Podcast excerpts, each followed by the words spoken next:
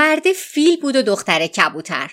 اون دختر بچه‌ای بود که وقتی همدیگر رو دیدن تقریباً در حال مرگ بود و اون یکی پیرمردی بود که بیش از اندازه با بدن شکسته بستش زندگی کرده بود. اما در کنار اینا دختر انگار مادر و مرد بچهش بود. اون همیشه میگفت که اون بچمه. بچم که هر روز از من زاده میشه. و مرده اعتراف کرده بود که هرچی بیشتر عاشقش میشم بیشتر دلم میخواد که آزارش بدم. رابطه فریدا کالو و دیگو ریورا داستان تضاد هاست. تفاوت های آزاردهنده، دلشکستگی های عذاب آور و خیانت. اما رشته های عمیق تری از اونچه در ظاهر دیده میشد بین اونا وجود داشت. رابطه ای که انگار متعالی تر از یه رابطه عاشقانه بود. اونا با هم خودشون رو به زندگی پرتاب کردن. در عین اینکه جدا از هم فردیتشون رو حفظ کردن. همرزم بودن و هنرمند.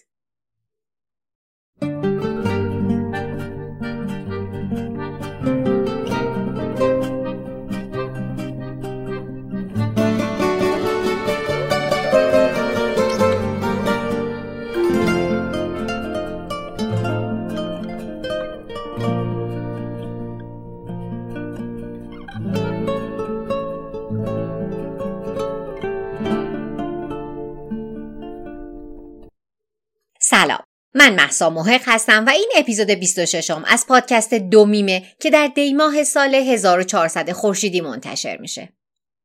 امروز یه داستان عاشقانه داریم، اما نه یه عاشقانه آرام. داستان عاشقانه‌ای که به داستان بعضی از دیکتاتورهامون هم مربوط میشه. قراره با هم بریم مکزیک و قصه عشق فریدا کالو و دیگو ریورا رو بشنویم.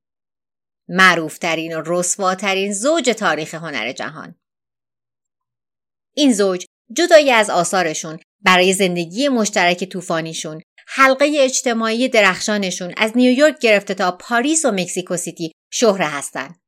اما در پشت مهمونی‌های مکرر و عشق بلند آوازشون، فریدا و دیگو تنهایی عمیق، حمایت و الهام رو در رابطهشون از همدیگه می‌گرفتن. در نهایت اما هیچ کدوم از ماجراهای شخصیشون به گرد پای میراثی که شونه به شونه هم ساختن نمیرسه. این هفته میخوام براتون از زندگی خارق‌العاده فیل و کبوتر بگم. این اپیزود از پادکست انگلیسی زبان Obituaries یا درگذشتگان از مجموعه پادکست های کمپانی پارکست نقل میشه. اگر احیانا جایی بخوام به روایت چیزی اضافه کنم، حتما قبلش اعلام میکنم. من کارشناس تربیت کودک نیستم. بچه هم ندارم، ولی نظرم اینه که این قصه خیلی مناسب بچه ها نیست.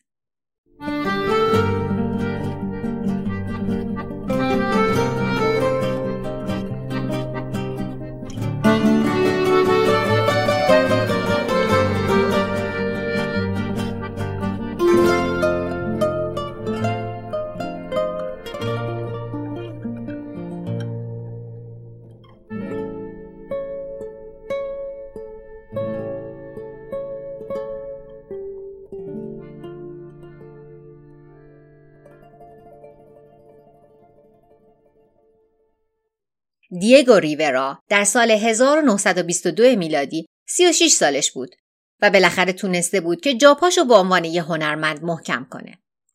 رفته بود اروپا و در پاریس زیر دست هنرمندای آوانگارد تربیت شده بود و اون تکنیک ها رو با خودش به خونش یعنی مکزیکو سیتی برده بود.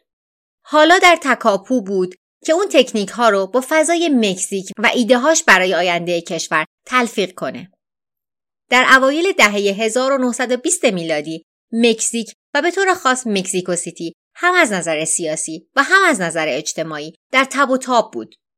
کشور از یک دهه جنگ داخلی طولانی برگشته بود. در این مناقشه، طبقه الیت محافظه‌کار که توسط آمریکا حمایت می‌شدند، با طبقه متوسط و دهقانی که تازه به پا خواسته بودند می‌جنگیدند. در نهایت، یکی از گروه‌های دست چپ پیروز میدان شده بود. و در هزار و نهصد و هفده قانون اساسی جدیدی تصویب شده بود. رئیس جمهور خوزه ونوستیانو کارانسا قدرت رو در دستش گرفت و کشور در مسیر اصلاحات اجتماعی و اقتصادی قرار گرفت. اما طبقه روشنفکر مکزیکو سیتی خیلی از دولت جدید کارانسا راضی نبودند. دولت بخش‌های رادیکال قانون اساسی سال هزار و نهصد و هفده را نادیده گرفته بود. بخش‌هایی مثل اصلاحات ارضی وسیع و خیلی‌ها اینجوری احساس می‌کردند که کارانسا به اندازه کافی برای دور کردن تهدید امپریالیسم آمریکا تلاش نمی‌کنه. در حقیقت به نظر بسیاری از انتلکت‌های پایتخت از جمله دیگو ریورا، کمونیسم روسی بهترین ایدئولوژی برای تغییر بود. اما دولت در پی این بود که از جامعه روشنفکر درخشان مکزیک بهره ببره، مثل پروژه ملی نقاشی دیواری که برای هنرمندان جوان از جمله دیگو ریورا شغل ایجاد کرده بود. این توضیح رو من بدم که این مدل نقاشی دیواری نباید با گرافیتی اشتباه بشه. این پروژه‌ای بود که دولت مکزیک با همکاری هنرمندا شروع کرده بود و روی دیوار مؤسسات و سازمان‌های مختلف دولتی نقاشی‌های عظیم و جثه‌ای انجام میداد.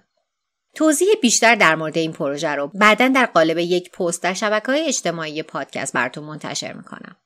در سال هزار و نهصد و بیست و دو میلادی دیگو داشت روی یکی از نقاشی‌های دیواری در مدرسه ملی در مکزیکو سیتی کار می‌کرد.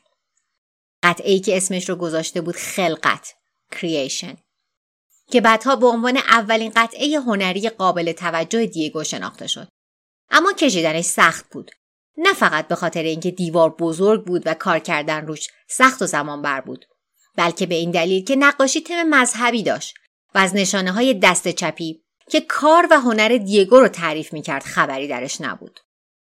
دیگو هنوز از سمت دانش آموزان دست راستی اون مدرسه که در پشت آمفی‌تئاتر پرسه می‌زدن احساس تهدید می‌کرد.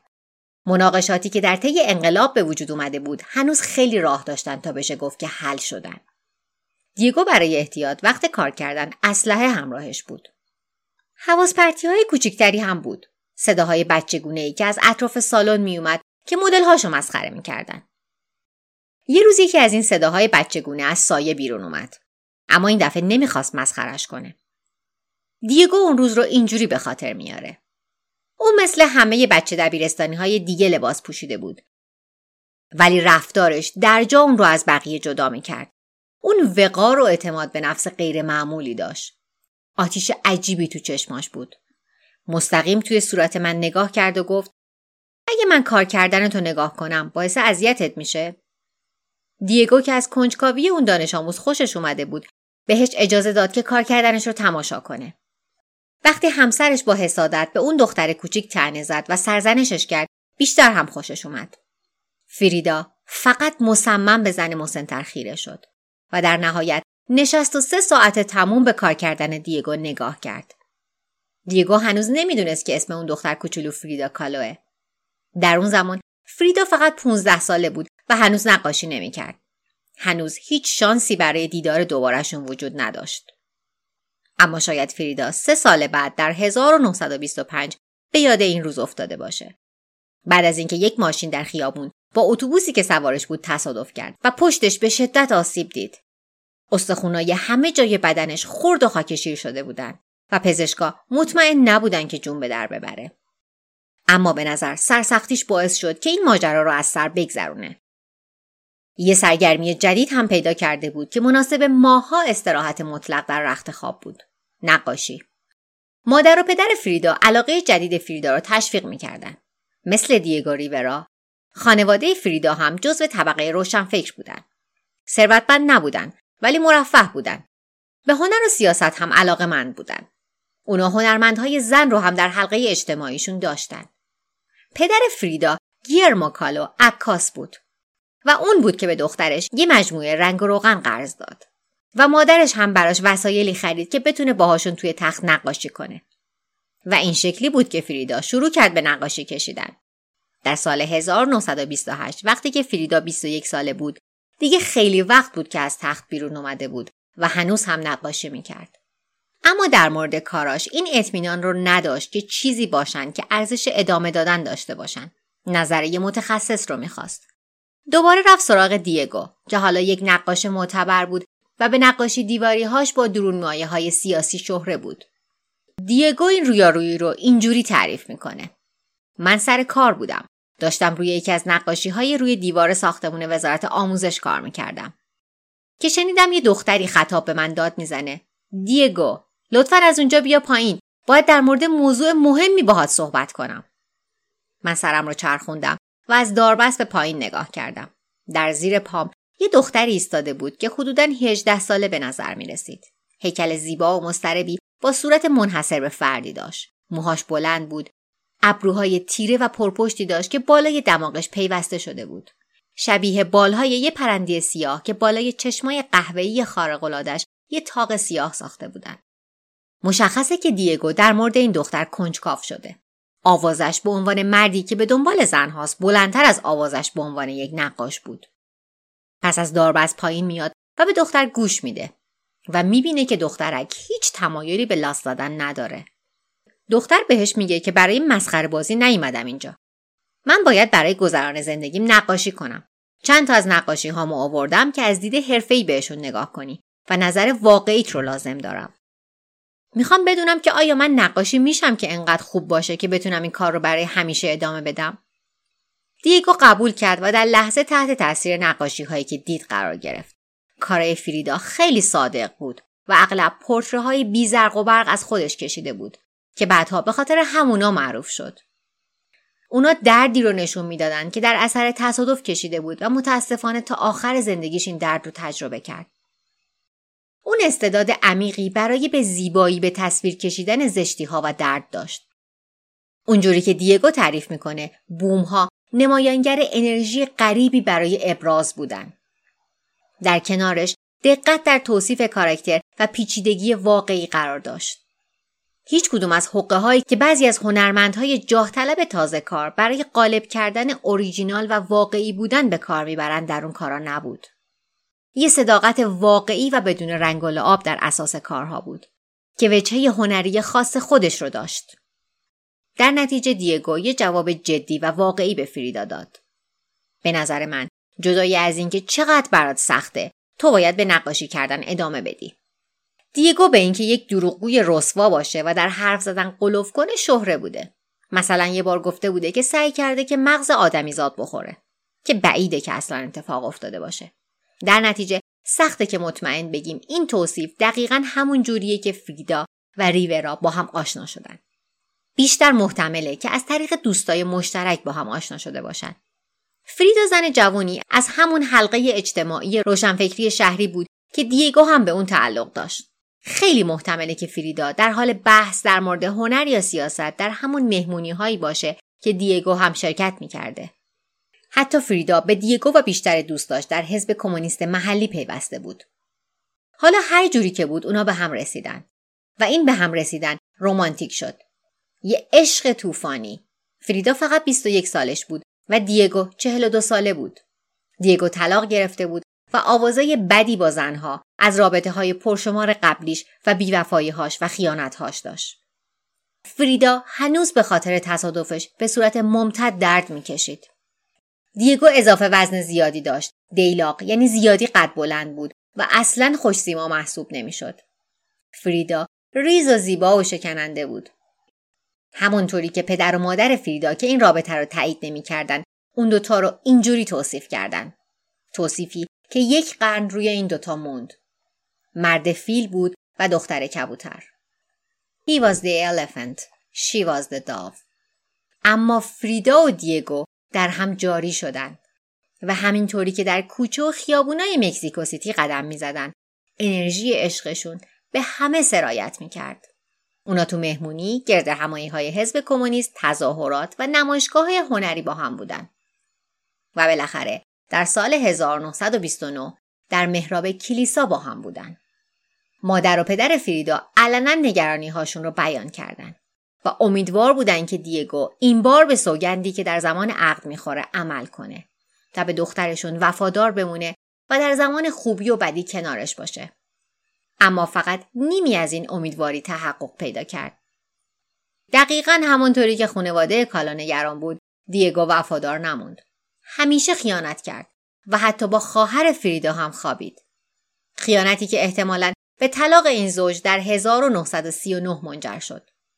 یه نقل قول معروف از فریدا هست که میگه من از دو تا تصادف مهم تو زندگیم رنج کشیدم. یکیش اونیه که یک ماشین تو خیابون از روم رد شد. تصادف بعدی دیگوه. این که فریدا آسیب احساسی که تو رابطه‌اش دیده رو با آسیب جسمی که باعث شد همه زندگیش درد بکشه قیاس میکنه. بسیار قابل توجهه. با وجود این اما زوج مشهور قصه ما یک بار دیگه فقط یک سال بعد از طلاقشون دوباره با هم ازدواج کردن. اونا یه رابطه سنتی یا حتی سالمی نداشتن و عشقشون ناسازگار و نامتعادل بود. فریدا هم رابطه های خارج از ازدواج داشت، هم با مردان و هم با زنان. اما نهایتاً اونجوری که دیگو میگه، فریدا مهمترین حقیقت زندگی من بود و همیشه تا لحظه‌ای که مرد همینطور بود. یا اونجوری که فریدا در یک نامه به دیگو میگه، من تو رو بیشتر از پوست خودم دوست دارم. یه رابطه عمیق و انفجاری بین اون دوتا بود. انفجاری که تبعات سیاسی و هنری داشت. در ادامه براتون از همراهی سیاسی میگم که زندگی دیگو و فریدا رو با عنوان رفقای کمونیست به هم پیوند داده بود. حتی زمانی که دیگه نمیتونستن عاشق هم باشن.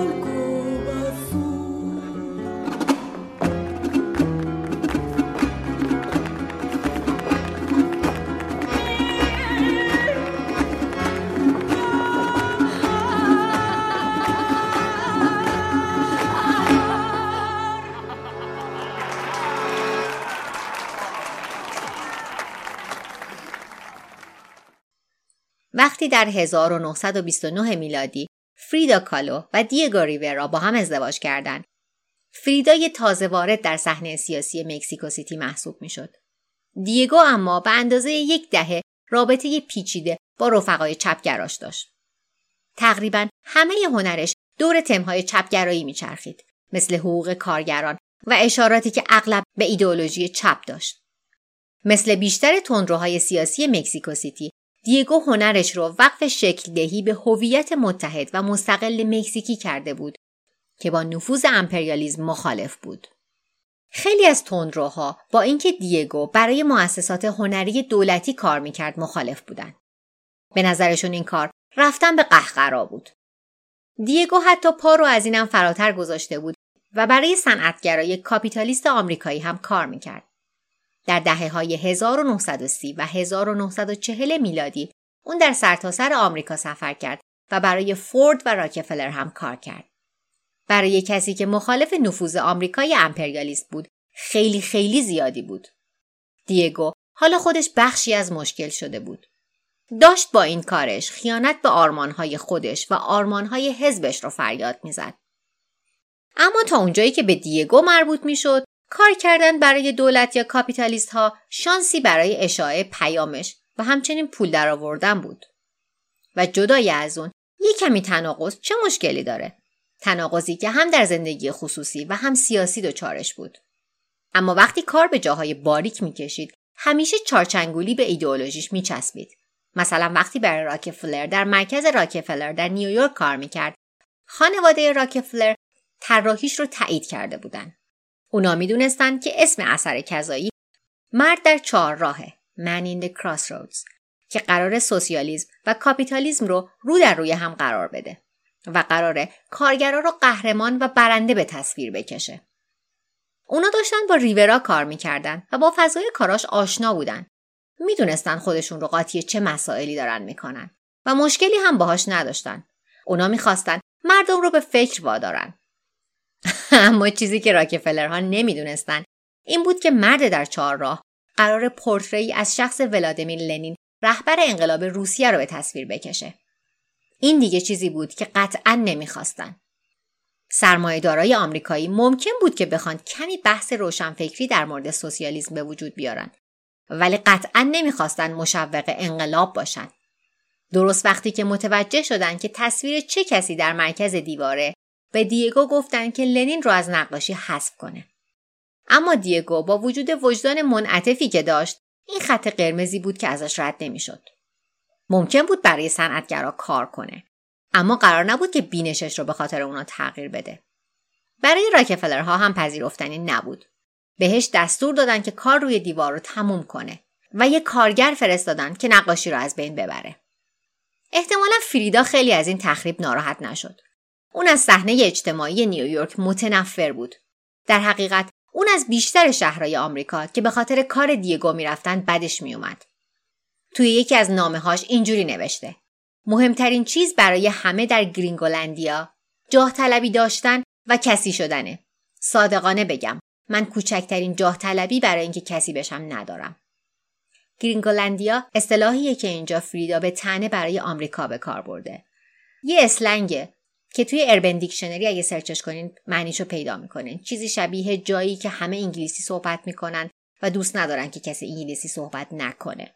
البته معنی‌های دوم و سومی هم داشت که خیلی مرتبط با مفهوم اینجا نبود. برگردیم به قصه. این عبارت فریدا که من کوچکترین جاه طلبی برای اینکه کسی بشم ندارم اصولاً گمراه کننده است. فریدا به اندازه شوهر شومن بود. اون لباس‌های درخشان بومی مکزیکی رو می‌پوشید که توجه همه رو به سمتش جلب می‌کرد. فرق نمی‌کرد در مکزیکو سیتی باشه یا نیویورک. همیشه همینجوری لباس می‌پوشید. اما این مدلی بزرگ نشده بود. پدرش ریشه های یهودی آلمانی داشت و فریدا توی یه خونه شهری به شکلی که میتونست هر جایی در این دنیا باشه و اصلا شکل بومی نداشت بزرگ شده بود و به شکل مدرن و غربی هم لباس پوشیده بود. اما در بزرگسالی به عنوان بخشی از شخصیت سیاسیش شروع کرد به لباس بومی پوشیدن. مثل دیگو و بیشتر رفقای سیاسیش، اون هم معتقد بود که هویت یکتای مکزیکی باید حفظ بشه و آمریکای امپریالیست نمیتونه ذره‌ای از هویت کشورش و مردمانش رو کم کنه. و لباس بومی پوشیدن رو به عنوان نشونه‌ای از این اعتقاد به کار می‌برد. فریدا قطعاً دلش می‌خواست که کسی باشه، اما اون کسی که قطعاً با شخص ایدئال آمریکایی‌های کاپیتالیست متفاوت بود. کسی که اظهار نظرها و بیانیه‌های سیاسیش و هنرش همیشه در معرض نمایش بود، حتی روی بدن خودش با لباساش. به دلیل تصادفش و اینکه دائم درد میکشید، اون هرگز نمیتونست بدنش رو فراموش کنه. ولی سعی کرد درد رو کنار بزنه و به روش خودش در آمریکا خوش بگذرونه. خوشگذرونی سیاسی. نشون دادن نارضایتیش از مشکلات فراوان آمریکا مثل تعصب نژادی و نابرابری و تبعیض. مثلا در یک واقعه مشهور، وقت شام از هنری فورد که ضد یهود بود پرسید که آیا یهودیه یا نه. اما فریدا مشابه دیگو از هنر برای نشون دادن نارضایتیش از گرینگولندیا و بیانیه‌های سیاسی خاص خودش استفاده می‌کرد. متأسفانه اما در اون زمان کارهای فریدا به اندازه کارهای شوهرش موفق نبودن. در اوایل دهه هزار و نهصد و سی افراد کمی خارج از حلقه اجتماعی فریدا به آثار هنری اون توجه می‌کردند و در طول حیاتش اون همیشه نفر دوم بعد از دیگو بود. فریدا اینجوری شناخته میشد که همسر نقاش معروف دیگوه و خیلی بامزه است که خودش هم نقاشی میکنه. متاسفانه امروز هم هنوز همچین تعصبی وجود داره که آثار هنری فریدا همیشه موضوعات شخصی داشتن، اما ریورا یه نقاش سیاسی بوده. نقاشی های فریدا با هویت شخصیش و زندگی که همیشه در اون درد کشیده گره خورده. شاید هم صرفاً اینجوری تفسیر شده. با استناد به مورخ هنر جنیس هالند، کارهای کالو تحت مطالعه روانشناختی قرار گرفتن و به این نتیجه رسیدن که اونا حاوی مفاهیم سیاسی ظالمانه و خونالودی هستند که انگار سفیدشویی شدن. نوعی کیفیت شاعرانه که در نشانه ها مخفی شدن. سیاستی که فریدا نقاشیشون میکرد به شیوه ریورا فریاد نمیزدن و اشاره مستقیم به رهبران سیاسی نداشتند، مثل پورتری کذایی لنین که پیشتر در موردش گفتم. سیاست در کارهای فریدا در سمبول‌ها نهفته بودند، مثل استفاده معمول اون از نشانه‌های تمدن آزتک. داخل پرانتز بگم اگر در مورد تمدن‌های باستانی مکزیک می‌خواید بدونید، مثل آزتک‌ها و مایاها، میتونید برید سراغ پادکست پاراگراف که علاوه بر تمدن‌های باستانی مکزیک، تمدن‌های باستانی سایر مناطق دنیا رو هم براتون تعریف می‌کنه. این تاکید فریدا روی تمدن آزتک‌ها و نه مثلا مایاها و بقیه تمدن‌های باستانی مکزیکی، پاسخیه به خواست فریدا برای یک مکزیک متحد و مستقل. آزتک‌ها ملت قدرتمندی بودن. مکزیک هم میتونست باشه اگر نفوذ امپریالیسم رو کنار میزد. یه مثال دیگه نقاشیه که فریدا در سال هزار و نهصد و سی و سه، یعنی همون سالی که دیگو مرد در چهارراه رو نقاشی کرده، کشیده بود. اسم این نقاشی اینه: لباس من اونجا آویزونه. My dress hangs there. در این نقاشی سمبول‌های کلاسیک سبک زندگی آمریکایی دیده میشه: توالت فرنگی، تلفن، کاپ ورزشی و از همه مهمتر علامت دلار. انگار چشمانداز زوال رو به تصویر کشیده. عقاید رادیکال چپگرای فریدا و دیگو اونا رو به هم پیچیده بود، حتی زمانی که رابطه رمانتیکشون اوضاعش خراب بود. هیچ چیز بیشتر از رابطه با تراتسکی این موضوع رو نشون نمیده. سال هزار و نهصد و سی و شش بود. فریدا و دیگو سال قبلش از هم جدا شده بودن. هنوز با هم در تماس بودن، اما رابطه اونا بسیار با اون حالت شاد و درخشانی که هفت سال پیش باهاش به محراب رفته بودن فاصله داشت. با این وجود دیگو اومد پیش فریدا و ازش کمک خواست. لیون تراتسکی از رهبران انقلاب روسیه بعد از خراب شدن رابطش با استالین در تبعید بود. دیگو با ورژن کمونیسم تراتسکی بیشتر احساس قرابت میکرد تا نسخه استالین و میدونست که نظر فریدا هم همینه. اونا با هم برنامه ریختن که تراتسکی در امنیت در مکزیک زندگی کنه. دیگو از رئیس جمهور مکزیک خواست که به تراتسکی پناهندگی سیاسی بده و در روز ورودش به مکزیک فریدا به استقبالش رفت و تراتسکی و همسرش رو در خونه بچگی‌هاش اسکان داد. فریدا برای چند ماه یک رابطه خارج از ازدواج با تراتسکی برقرار کرد. احتمالاً رابطه با تراتسکی دلیلی نبود که فریدا و دیگو دوباره به هم برگشتن، اما ممکنه یه اثر التیام بخش برای این زوج داشته بوده باشه. خیلی‌ها معتقدن که این کار فریدا انتقام خوابیدن دیگو با خواهر فریدا بوده، اما در نهایت اعتقادات فریدا و دیگو اونا رو کنار هم قرار داد، حتی زمانی که رابطه رمانتیکشون از هم پاشیده بود. اونجوری که فریدا گفته، دیگو شوهر هیچ کسی نیست و نخواهد بود، اما اون یه رفیق عالیه. اما چیزی که اونا رو حتی فرای مرگ به هم تافته بود سیاست نبود. چیزی وسیع‌تر بود. هنر. در ادامه براتون از ناگسستنی ترین پیوند فریدا و دیگو میگم. هنر فریدا و دیگو.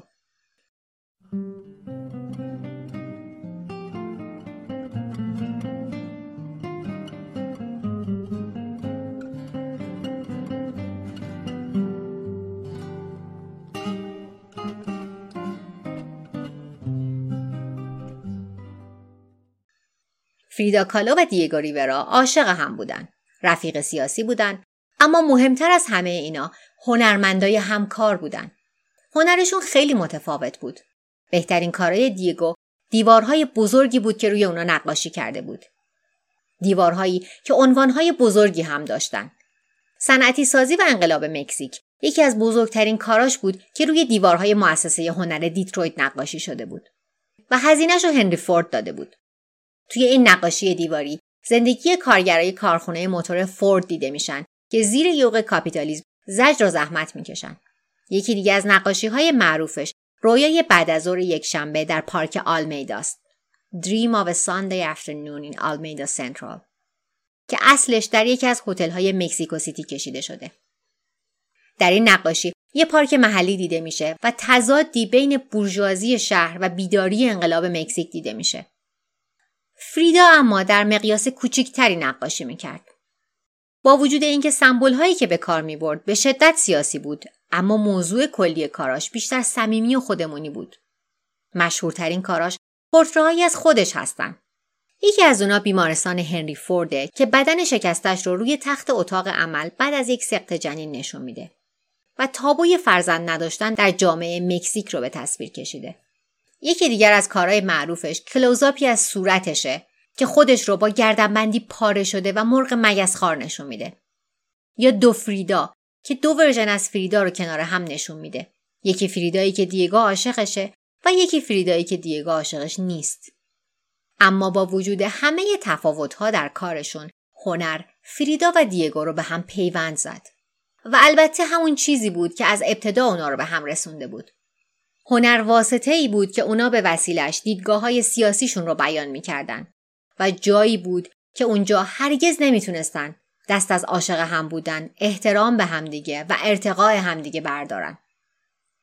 حتی وقتی طلاق گرفتن و زمانی که جدا از هم بودن، دیگو به یک گزارشگر گفته بود که فریدا رو در بین پنج یا شش هنرمندای اصلی مدرنیسم میدونه.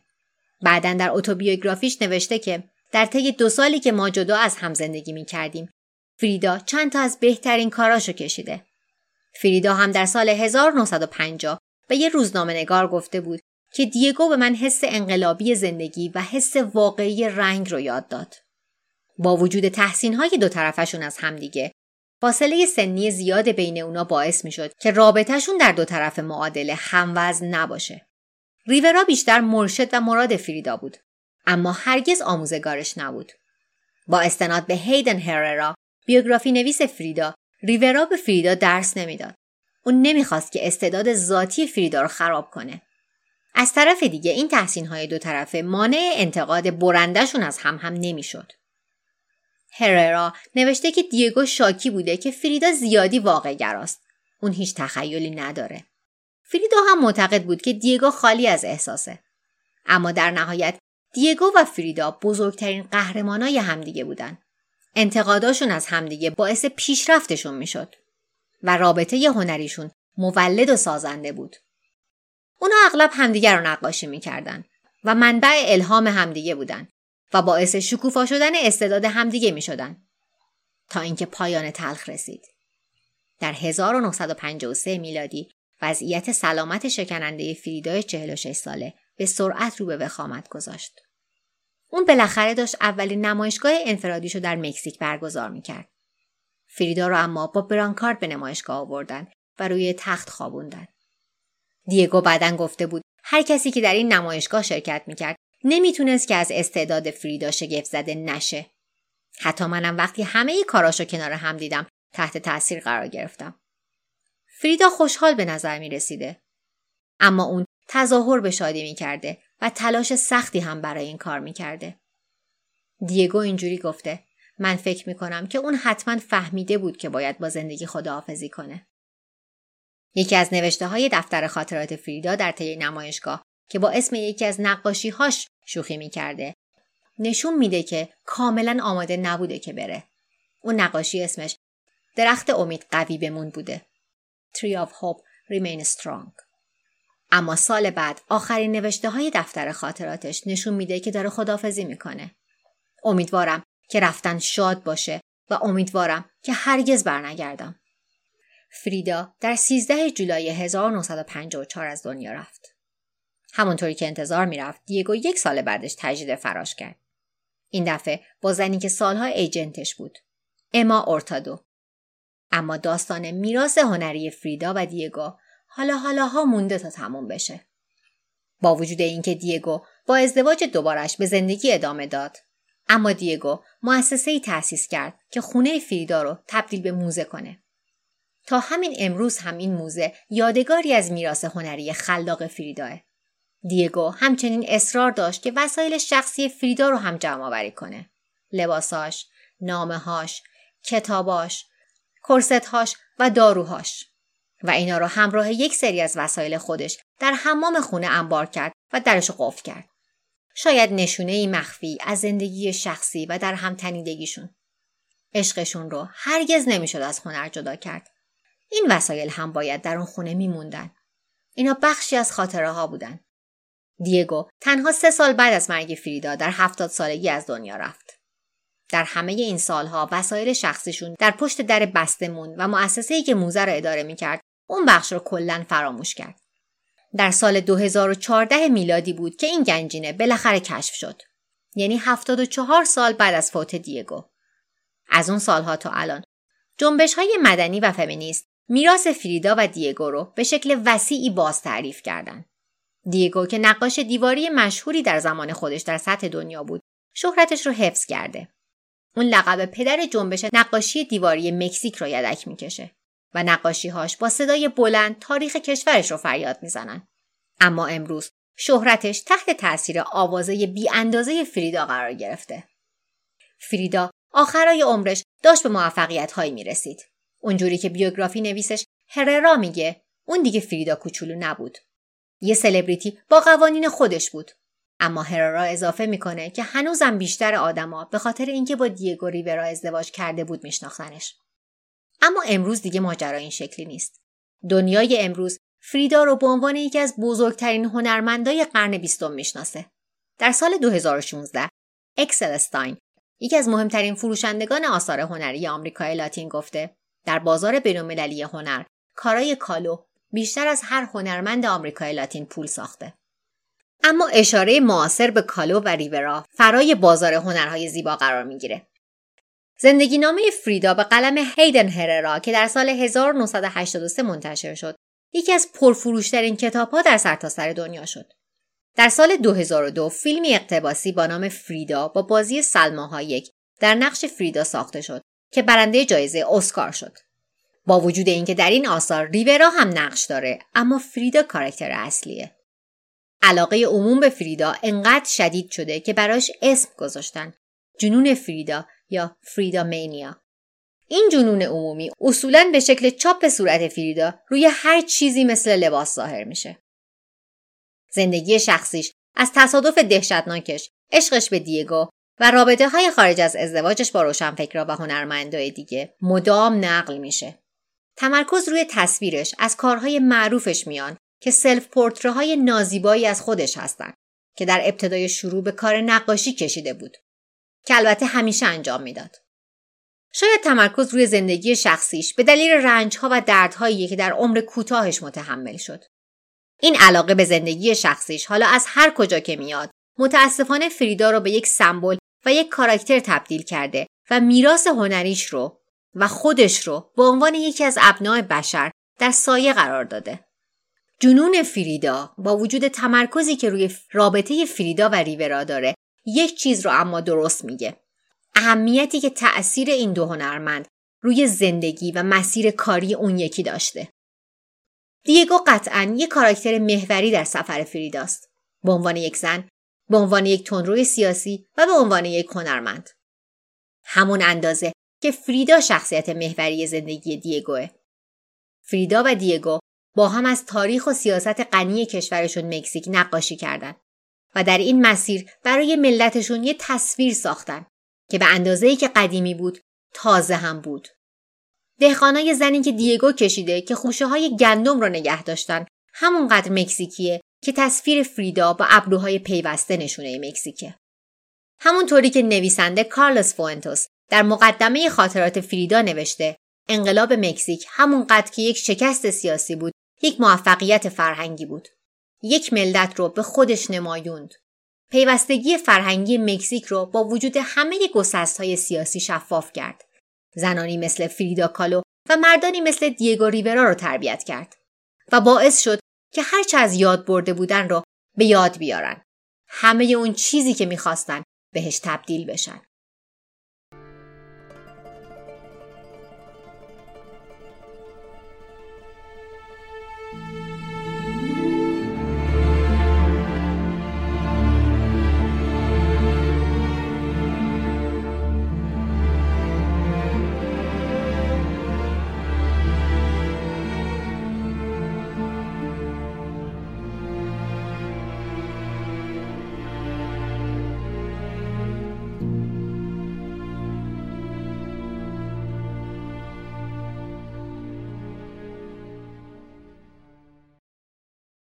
اگر قصه های دومیم رو دوست دارید، اونو به دوستانتون هم معرفی کنید.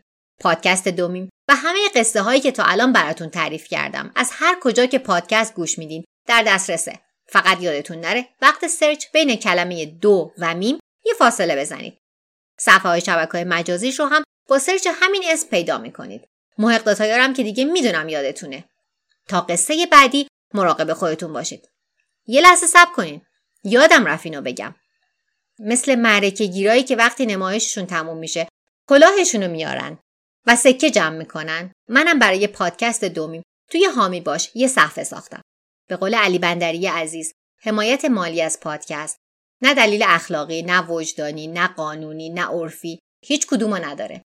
فقط اگه خواستید پادکست رو خیلی خوشحال کنین و در ادامه راه کمکش کنین، یه سری به این صفحه بزنین. صفحه رو توی توضیحات اپیزود لینک میکنم. دوباره میگم که تا قصه بعدی مراقب خودتون باشید.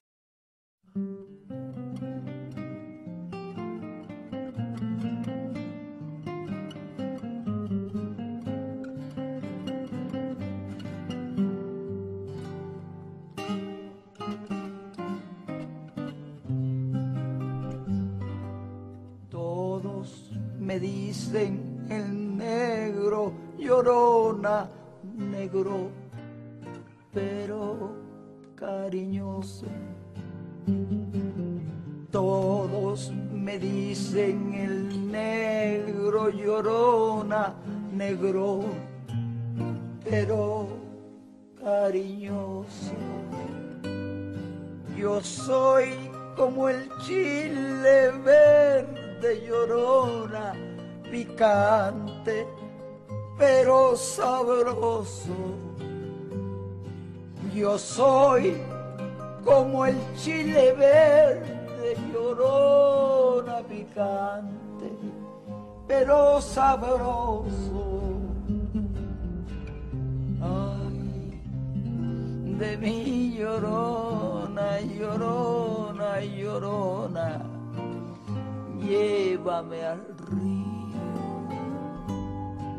tapame con tu rebozo, llorona, porque me muero de frío.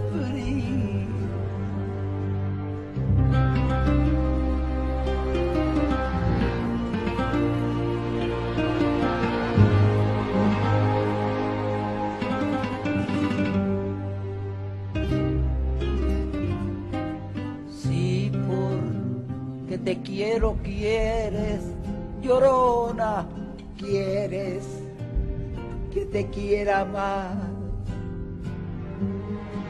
Si ya te he dado la vida, llorona, ¿qué más quieres?